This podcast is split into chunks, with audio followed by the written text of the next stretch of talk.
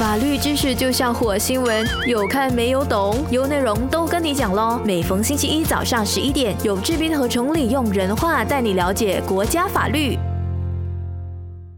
欢迎收听，都跟你讲喽。我是 Maggie 许志斌。那么今天呢，还是依然会有我和一位嘉宾律师来跟大家聊这个有关法律事宜。呃，今天呢，还是非常的荣幸可以邀请到呃非常擅长于这一个关于房屋买卖或者是产业买卖的一名律师，他是黄兰心 Connie n 律师来到我们这个节目现场呢，来跟大家分享有关这一个买卖房屋的法律事宜。嗨，大家好，我是 Connie。那么 Connie 可以先大致上跟大家说一说，在这一个呃市场呢，其实可以归类为几种的这一个呃买卖呢？OK，基本上在房屋买卖的市场，我们主要归纳它为两类。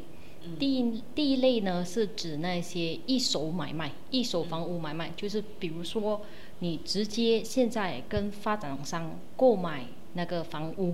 通常这些一手买卖呢是大一般上呢都还是 under construction，就是还在建建建筑的这个建筑过程中。过程中。嗯。OK，第二类的这种呃呃市场呢，通常是我们叫做第二手的那个房屋买卖市场，这些大致上呢都是已经是起已经建筑完成起好了，就可能发展商已经卖给第一手的那个买家，然后那个买家可能过后再转手，嗯。或者以以此类推，可能是第二手的买家卖给第三手，以此类推都可能。然后这个我们就是我们所谓的常听到的 sub sale property，就是其实可能是第二、第三、第四手，对，就肯定不是直接跟对发展商买的这一类的房屋。OK，呃，我在这边还在呃补充声明一下，通常如果是第一手的房屋买卖，就是说跟发展商直接买过来的这些房屋，通常如果是否住宅的这些住呃 for 那个 residential 的住宅的那些房屋，通常它的买卖合同都已经是跟住我们所谓的那个嗯 Schedule H 或者 Schedule G，就是我们讲那个已经有一个范本的那个买卖合同来准备的，而且这个范本呢是我们国家的那个房屋部所准备的，所以它其实主要它是保护了那个买房的那些呃公众们的最大的利益。就是保护买家的买家的部分嘛。但是呢，这个第二手的那些房产的买卖呢，是没有一个所谓这个房屋房屋部来归已经呃准备的一份的那个范本的，所以基本上第二手的那个房屋买卖市场这些东西呢，是有各各种各样，因为有不同的情况，所以这个东西呢，是我们今天主要要谈，还有主要要让嗯那些听众们多多以了了解解的。嗯嗯，好了解。那么呃，比方说，如果今天我是一名呃买家，呃，我有兴趣想要购买房子，那么我其实呃，我应该纳入些怎么样的一个考量呢？OK，通常比如说 Maggie Maggie，你今天是一个买家，呃，有几个要点呢是需要你先考虑的。OK，因为这东西都会影响你在买房时候的那些考量。第一呢，首先 Maggie，你要先 check 一下，呃，你要买的这个房子呢，它是属于永久产权还是有期产权？哦，这个就是所谓的那个 freehold 还是 leasehold 对了，啊？所以一般上是九十九年嘛。通常一般上是九十九年的，所以如果是 leasehold，你也需要 check 一下它的那个有期产权是直到几时，就是又或者是还剩多少年？对，有可能你现在买的那个九十九年的有期产权，可能比方已经只剩下七十年，这些你都可以先呃调查清楚的。嗯，了解了解。过后呢，还有什么样的考量呢？哦，还有一个呃，关于有期产权的考量，呃，你也需要注意的。呃，一般上如果是 leasehold 的那些房屋，有期产权的房屋呢，他们其实你要注意一下那一个地契上面的说明，有些呢。大部大部分呢都是有限制那些房屋的转名或者是抵押，嗯嗯，所以呢这个部分呢不是说你不可以转名，只是说他所有这些转名抵押的事项呢，你都需要先得到州政府的批准。嗯，可是是谁需要得到这个州政府的批准呢？通常是卖家去申请这个州政府的批批准，因为身为那个呃那个 owner 嘛，就是那个呃那个卖家呢，他先需要得到这个州政府的批准，他才可以继续进行这个房屋的买卖。是，所以也基于这个原因之，嗯、很多时候如果是那一个关于有期产权 leasehold property 的买卖呢，一般上它所需的时间也比较长，来完成这一个买卖的那个程序。就一般上会比那个呃 freehold 来的比较长一些。对，所以它因为它需要再额外先获得这个州政府的批准。嗯嗯，好的。那么除此之外呢，有有些什么样的考量会比较需要比较注重一点呢？OK，还有第二种考量呢，就是关于呃买家本身啦。OK，、买家是外国人吗？如果今天有一个买家过来，但是那个买家是个外国人，这样的话呢，他有一些呃限制。对，有一些限制。呃，比如说我们打个比方吧，如果是在吉隆坡的房屋呢，它有一个 minimum 的价钱的，就是说至少那个房屋的买卖必须是一百万以上。嗯嗯嗯，是，就是那个房价你要卖的话，它至少是要一百万以上，一个外国人才可以有权购买这个房屋。对，这个是呃呃吉隆坡的这个条条例。如果是雪兰莪呢，这样又是不一样的。雪兰莪有分区域，它有分 Zone One、Zone Two 跟 Zone Three，、所以不同的 Zone 呢，它是有不同的那个最低价钱，有一些是一百万，有一些是两百万。现在我们呃，这是关于那个住宅，就是那个呃 residential 的。是是，所以这个部分呢，如果是一个外国人要来买呃马来西亚的房子，是需要那个房价至少是那个州政府就是那土地设局定的那个设定的那个最低价格。OK，还有第三个点呢，也是关于那一个房屋，你需要呃检查一下那个你所要购买的房屋会不会是廉价屋或者是中等廉价屋，因为在雪兰莪呢是有一个呃雪州房屋与地产局，它是有 control 关于这一些呃廉价屋或者是中等廉价屋的买卖的。嗯，原因就是要确保呃，就是可能呃。真正能够受益的人会可以可以有权利去购买这一些廉价屋，对吗？对他们基本上呢是需要成交呃一些文件，申请文件包括那个 payslip，来证明他们的那个收入证明，这些全部都需要成交给这个雪州的房屋与地产局，先要获得他们的批准，你才能够购买。它基本、就是 LPHS 对吗？对它基本上就是要确定，呃，你就是它要它符合符合资格的那个来去购受买那个益的嗯受益群众。嗯嗯，了解。可是其实呢，我觉得这边也可以提一下，其实那个地契，如果是有地契的话，它也可能不会展示出出来说这个是一个廉价屋，对吗？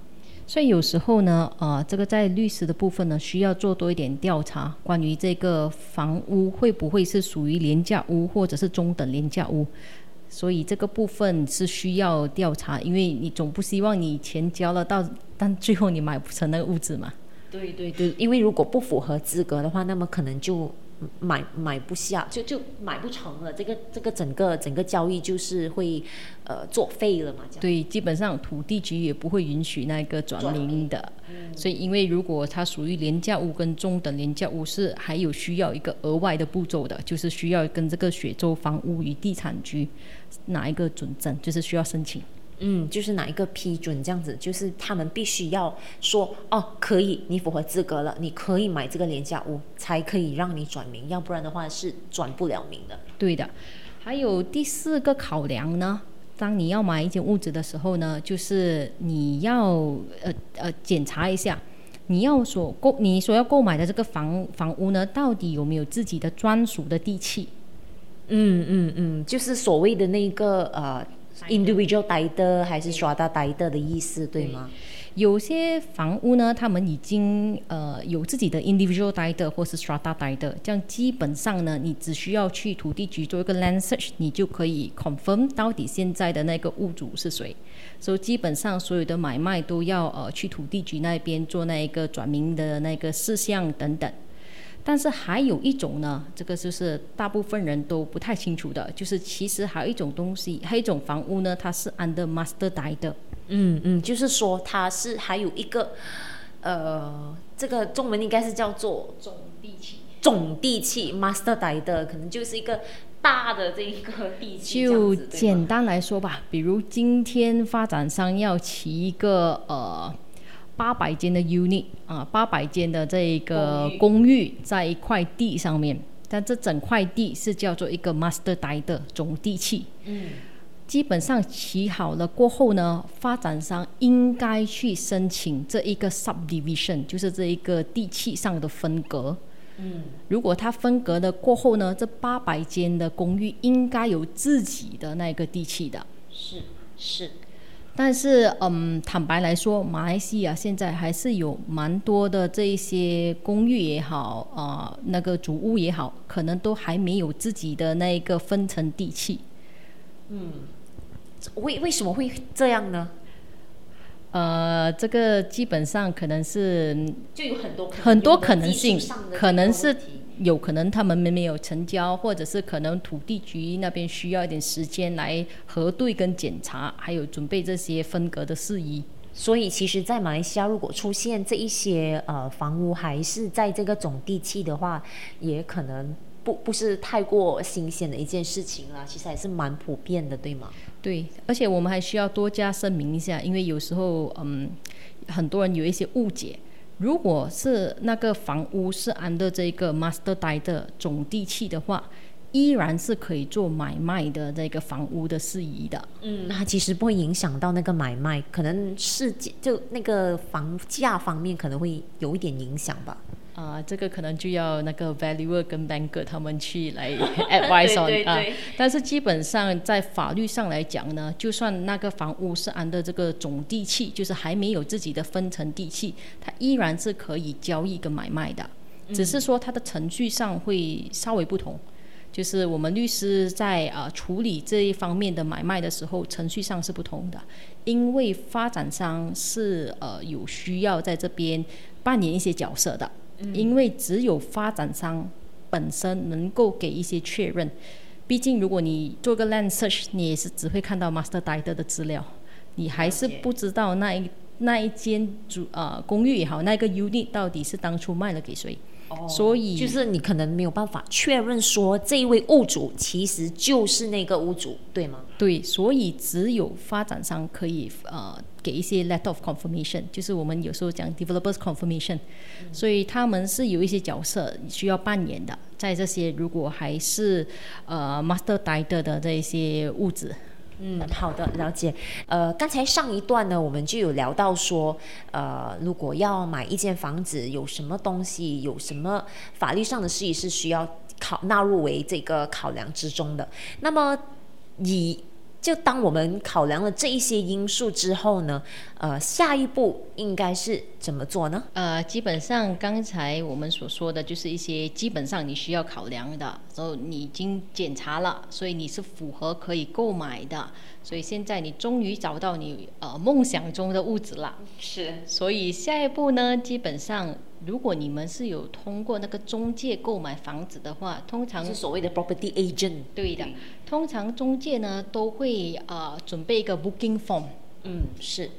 所以 booking form 呢，通常会让买家跟卖家来签署，来坐实这一份买卖。是是，就是这个这个所谓的 booking form，其实它可以有很多不一样的名称，它可能是 offer to purchase，哦 offer to 呃 sell，这这一些，它它其实基本上就是所谓的 booking form 了，对吗？所以通常对的，所以它有各种名称，但是基本上这些 booking form 呢，通常是第一份的所签署的文件。嗯，是。所以现在你找到了你梦想的屋子，价钱谈妥了，所以呃，你就会准备签署这一份这一份文件，这第一份的文件。所以有几个要点呢，在你签署这一份 booking form 的时候，需要你多加注意的。是什么样的呃呃，就里面的条款会包括些什么呢？OK，基本上呢，呃，你主要呢，当然你需要检查那个价格到底有写有列明清楚吗？啊它会有写一些付款的方式嘛，OK？但是有几个要点呢，有两项我要特别呃多加提醒，对，多加强调一下。OK，第一个呢是关于，如果你签了这一份 booking form 呢，通常它有一个期限，让双方进入正式的买卖合同。嗯嗯，就是所谓的 sale and purchase agreement 对，通 SPA。嗯通常它有一个期限，可能我们叫 signing period 也好，execution period 也好，就是你要在这个期限内，双方必须签署这个呃进入这个正式的买卖合同。如果没有的话呢，通常 booking form 都会有写它的那个后果。就是说，可能呃你的 booking fee 会被充公，或者是如果是卖方的错不愿意签，这样可能卖方也需要做出相关的赔偿。嗯，这个所谓的那个呃，这个 booking fee 一般上都是呃两到三八仙左右，对吗？对，通常都会有一个定金，大概是在两到三八仙之间。嗯，然后其余的就是其余的七八仙，可能就是在签署合约之后呢，就要马上付款。对的，所以基本上它的呃概念是在你签署买卖合同的时候，卖家应该总共都还了十八些的那个头期的或。者是头期。对对对，OK，还有第二点关于这个 booking form 呢，嗯，你们也可以检视一下，就是有时候比如说。呃，每一个每一个买卖的呃这些交易嘛，都有它自己的那个特别之处的。OK，比如说你可以写清楚你要的是怎么样的。呃，我举个例吧，好像说，比如今天有一个买家，他想要买这间梦想之家，但是呢，前提是他必须拿到九十八的银行贷款。是。如果拿不到九十八的银行贷款呢，他是没办法继续购买这些梦想之家的。嗯。所以如果有这样的情况呢，你可以直接在这个 booking form 里面写清楚，就是说我的这个买卖是 subject to，就是呃，前提是你必须获得这个九十八的银行贷款。对，要不然可能就买不成了，我就没有办法购买这间这间所谓的梦想之家了。对，所以这个你可以写清楚。然后，如果拿不到九十八的银行贷款，你就可能那个所有的 booking fee 需要退还给你，就这个这个交易就当作废。也是也是可以这样子放一个这样的一个条款，当然前提是也是要对方同意，对吗？对对对，当当然是双方同意的，所以这个你们可以列明清楚。还有其他的部分，我可以举例的是，有一些买家呢，他是买这个梦想之家，不是用来自住的，他是用来投资的。嗯，对对对，可能就是呃拿来做这个 investment 这样子。对，他是买来投资，所以可能现在这间家呢已经是有租客的，所以他是不介意继续那一个租约，就是说他买了过后，他就成为新的那一个 landlord 嘛，也也也所有可能就成为新的投资者了。所以他就继续在收这个租金。所以如果有这样的特殊情况呢，那个 booking form 也可以写清楚的。到时候呢，呃，买卖完成过后，那个 tenancy 也就是那个租约会继续进行。嗯，所以也是说，其实不一定说，呃，你现在你的家有租客，就不代表说你其实就不可以把房子给卖了，对吗？对的，这些都是，所以中介都需要呃作为一个中间人，帮买家跟卖家互相沟通一下这些资讯，然后要确保所沟通的这一些所同意的这些事项呢，都应该写在这一个第一份所签署的 booking form。嗯，其实，嗯、这个 booking 所谓的 booking form 也不一定是要透过这个。呃，中介人嘛，就是不一定要透过 property agent 嘛，因为有些有些人可能就直接对对那个呃卖家，所以他还是可以直接去找律师来拟定一份所谓的这个 offer to purchase 对。，基本上呃不管是中介准备也好，律师准备也好，就算是那些买家卖家自己准备的好，都可以的。只只是重要是你一定要把那个条款呃列明清楚。对对，就是就是里面要有这些我们刚刚聊的这些基本的这个条款，它不会是一份很。可能相比之下，它就不像我们的那个 sale and purchase agreement 还是 SPA 这么的长，这么多的这个条款，但是最基本的条款还是应该要有的。还有一种情况呢，有些人嗯很喜欢这件屋子，他的梦想之家，但是他的梦想之家之所以完美，是因为有包含的那些家私。啊，那个，比如说空调、冷气呀，啊，那个冰橱啊，很漂亮的那个装修啊，啊，还是那个古董的家具啊，这些啊，嗯，如果呢，它是有需要这一些都包含在这个买卖的呃项目之中呢，最好也在这个 booking form 里面写清楚，到底这个买卖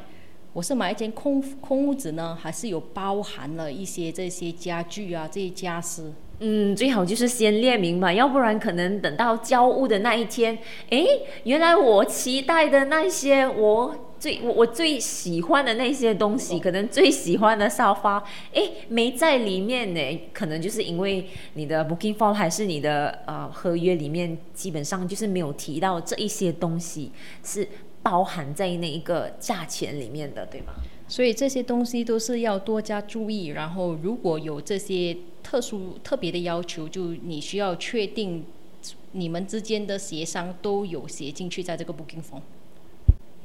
OK，所以呃，基本上在你签署这个 booking form 之前，你在详细的阅读这一个 booking form 里面的内容，然后确保你所要的那一些事项都有清楚的在那个 booking form 里面写清呃列明清楚，这样基本上你就可以签名。签了名过后，通常就等到呃卖家方面，如果他接受所有的条款，他就会签名。签了，双方都签了这个 booking form 过后呢，买家通常就会拿着这个 booking form 向银行贷款。嗯嗯，好的。然后其实还有一个一个部分，买家一般上接下来就应该找律师。好，所以向银行呃申请贷款过后呢，呃或者获得那些批准过后，就是基本上你的 loan 已经 approved 了。就你就可以呃，律师就可以准备那个买卖合同，然后买卖合同已经双方都同意了，呃，基本上全部条款都已经同意了，就可以继续嗯去签署这个买卖合同，所以这个买卖合同就会开始生效。所以呢，这个就是大致上买卖房屋的一些所涉及的这个程序。那么上一段呢，我们就谈到这个合约啊，还有这个 booking form 的部分。那么接下来呢，我们就要谈谈这个有关税务的这一个啊法律事宜，就是有关买卖房屋的这个法律事宜。我们先谈关于这一个。Real Property Gains Tax（RPGD） 就是这个呃产业盈利税的这个部分，来呃，可能 Conny 要跟大家说一说这一个 RPGD 或者是这个产业盈利税其实是什么样的一个税务呢？OK，呃，基本上这个产业盈利税呢是那个卖方需要承担的。但是什么情况下那个卖方需要承担这个产业盈利税呢？是如果他卖这个房子、这个房屋嘛，他有赚钱，就是有盈利。嗯，就是他可能他买的时候是啊啊二十万，然后现在他可能可以卖到三十万。这么这么说，其实就是他有赚取了这个大概十万的这个盈利。这一个部分呢，可能就是有这个呃，政府呢可能会要跟你征收这个税务。对，所以这个部分呢，产业盈利税就如它的名所说嘛，它就是税务是征收在你的产业盈利上面。所以呢，基本上呢，嗯，我们就说本地马来西亚的呃 individual，就是我们的 citizen，就是个人。如果是呃你在不同的拥有年份当中卖出这个房子呢，所需要还的税务也是不同的。啊，怎么说不一样的年份？基本上呢，嗯，我们应该这样说明，基本上产业盈利税呢，政府主要呢是介绍这个税务进来，是避免那个公众炒房。哦，就是说你不可以一一买回来，可能你其实就下一上卖哦，马上你就对你就卖了。所以那一个你可以看到它的那个它的那个 percentage 的比例呢，是逐渐减低。嗯，就我举个例，如果你是马来西亚的马来西亚人 citizen，你在头三年，你就你买来了，你买了这间屋子，但你在头三年内你要卖出，然后你又所赚得盈利，你的盈利的部分呢，需要还的税务是三十八先 thirty percent，哇，这么多，所以它会呃逐渐的减低。嗯。第四年你要卖出的时候呢，它的三十八仙就降低为二十八仙。嗯。第五年的时候又再降低为十五八仙。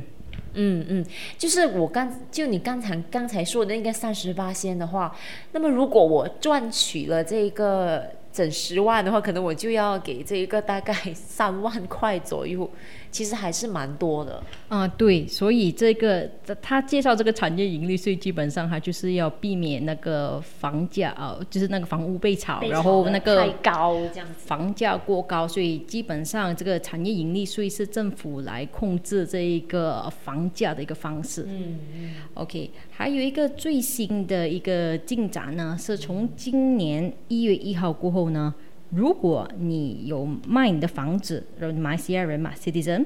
你卖你的房子，呃，一月一号二零二二年过后呢，你的产业盈利税是可以被豁免的。这个是指第六年以后。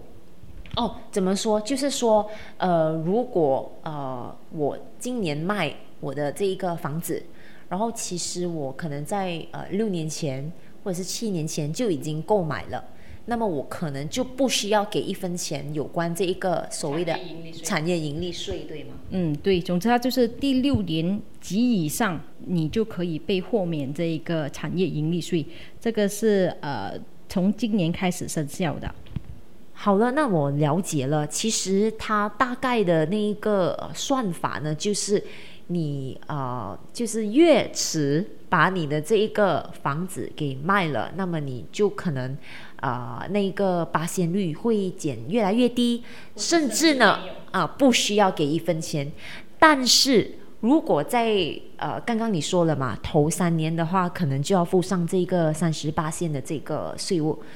如果说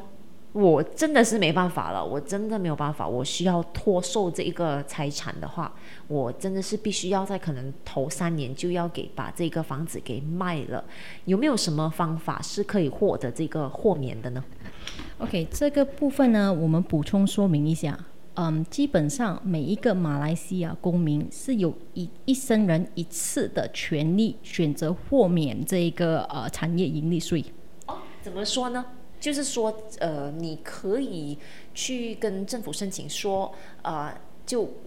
我不就就请豁免我付这个税务吗？啊，对的，你一生人只能运用这一次豁免一次的豁免权，所以你要考虑清楚你要用在哪一个产业，还有这个产业必须是住宅用途的，就是 residential property。哦，就是说，其实如果呃怎么说，可能就是手头上有几间产业的话，可能你就要选了哪一个产业赚最多嘛对对对，然后你才去选那一个产业好，我就要拿这个豁免的这个一生人只有一次机会可以运用的。啊，是，所以你可以自己好好规划一下。哦，那么的确是要好好的运用这一次的机会。啊、那么除了这一个啊、RPGD 呢，其实还有另外一个税务，就是呢这一个印花税，我们常常呢都会听到的这个所谓的 stamp duty。那么其实这一个呃印花税又或者是 stamp duty 又是什么样的一个税务呢？其实它一般上又是哪一方到底是买家还是卖家来承担呢？来 Conny 说一说。OK，这个印花税呢，嗯，通常是由买家方面来承担的，所以这个印花税呢，通常是需要在呃转名文件是需要先付这个印花税的。嗯，对它它的计算方法又是怎么样呢？呃，对，这边我们补充说明一下，印花税呢是怎么样来计算的？印花税通常是我们的税务局，就是我们的 LHDN，嗯，他们呢会根据两个算法、两个呃价钱来决定。第一个就是你买卖合同里面的那一个售价，哦，就是你的 purchase price。嗯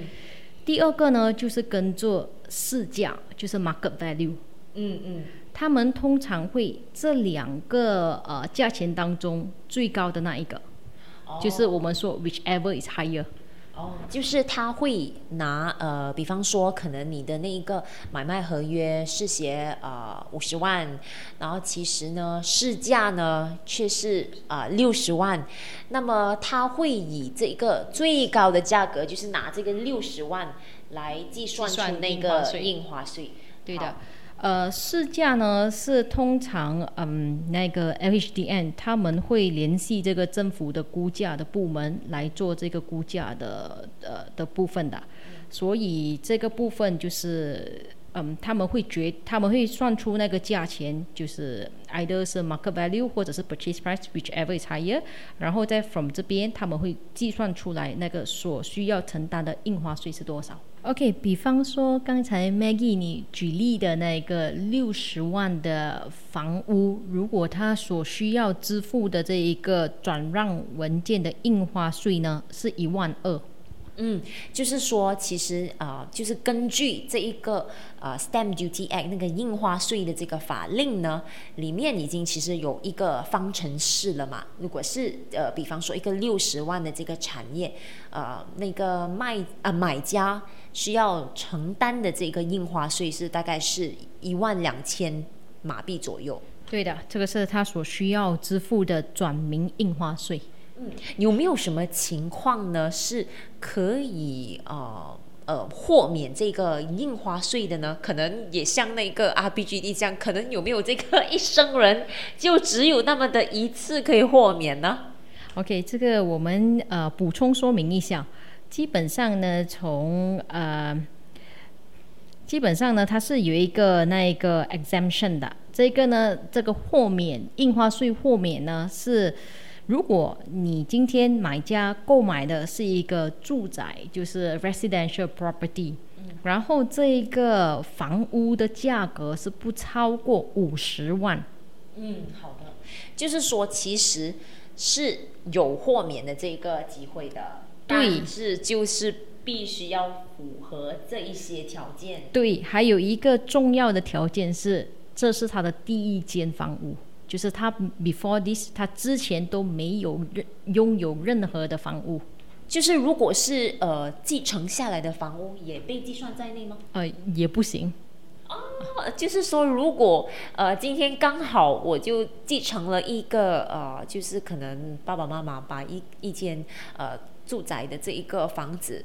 转让了给我，然后我就没有办法享用这个豁免了吗？啊，对，哦，所以这个是它只是帮助 first time home buyer，就是第一次的那个房屋购买者。来减轻他们的这个税务的这个负担，所以这个是嗯，我们在呃讲讲清楚它的那个条件，就是 residential property，就是房就是那个住宅用途的，还有是不超过五十万，是。还有就是那一个买卖合同是在二零二一年一月一号到二零二五年十二月三十一号之间签署的。哦，那么还其实还是有时间的。呃，对，还有最重要的那一点还是你之前都没有拥有任何的房屋。呃那么，那么其实还是要比较注意的，就是它只是允许你第一次购买和第一次拥有房子，那么你才可以享用这个豁免了。对的，政府基本上是鼓励那些年轻人，那些首首次购买房屋的，他是基本上是帮助他们可以呃，这可以尽快的购得他们的第一间的那个梦想之家。嗯，好了，那么今天呢，我们都聊了很多这个有关买卖房屋的这个法律事宜，希望呢你能从这里呃更加明白跟了解到要买卖一间一间房子所涉及的一些呃。法律事宜，还是有一些有关税务的这个问题。我们非常感谢呃 Connie 呢，能够抽出这个宝贵的时间来跟大家分享这一些有关买卖房屋的法律事宜。好，谢谢大家。好，呃，那么我们今天就聊到这里。下个星期呢，我们还是会继续跟大家聊有关啊一些法律上的事宜。呃，记得留守有内容的都跟你讲喽。每逢星期一早上十一点到十二点，记得留守我们的节目。单听都那么过瘾，再配上视频就最好不过啦！赶快点击 CP Cool Associate 的 Facebook 以及 CL 单 .com .dot .my，给你更精彩的视听享受，优内容让你过上优质的生活。